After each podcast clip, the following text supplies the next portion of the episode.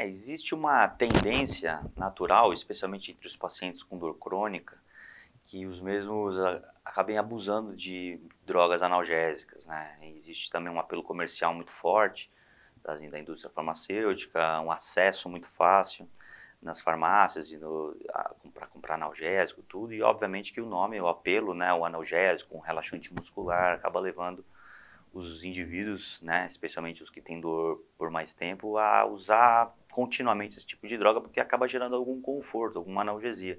Isso para eles é importante. No entanto, a gente tem um sistema né, próprio dentro do, do caminho que a dor, que o, que o estímulo nosso receptivo percorre até o córtex, que leva, que ele sofre influência de vários sistemas.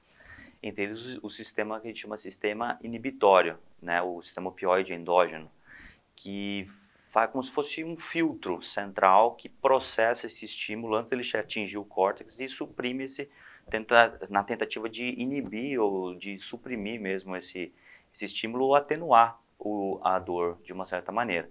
Quando você acaba abusando de analgésico, usando com uma certa frequência, é, esse sistema ele tende a falhar, ele tende a começar a se comportar de uma maneira anormal e falhando, quando a pessoa não está sob efeito da droga analgésica, ela, o, é como se o sistema tivesse é, desprotegido, vamos dizer assim.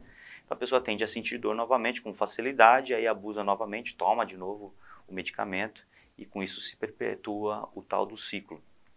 E faz parte da terapia por controle da dor crônica é, retirar a droga em abuso, que acaba sendo uma, gerando também uma grande dificuldade clínica na abordagem desses pacientes, porque na cabeça dele gera um paradoxo, como que a única droga que ele tem algum alívio, você está falando que ela é a responsável por estar tá mantendo o quadro dela de dor.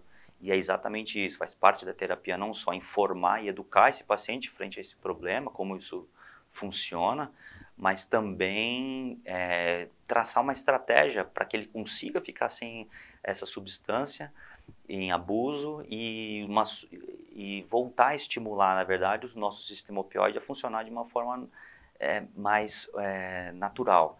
Né? Isso através de medidas medicamentosas, com a utilização de algumas drogas de ação central associadas a anti-inflamatórios e também com medidas não farmacológicas, como, por exemplo, é, melhora da qualidade do sono, atividade física e uma série de outras abordagens que podem ser também suporte é, é, psicológico, tudo isso acaba ajudando nessa, nessa, nesse desmame, vamos dizer assim. Mas essa, não só a estratégia é importante do desmame, como também a instituição de terapias que façam sentido, a mudança comportamental e a orientação do paciente. A educação dele é fundamental para que ele tenha uma aderência maior e pare de abusar do analgésico. De uma forma geral, os analgésicos devem ser usados pelo curto, por curto prazo.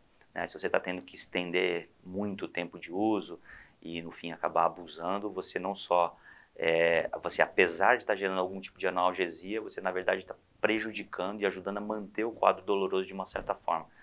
E isso acaba fazendo parte do problema. Para você ter sucesso na terapia, não só focar no diagnóstico principal, mas também acaba sendo um diagnóstico à parte essa questão do abuso dos analgésicos.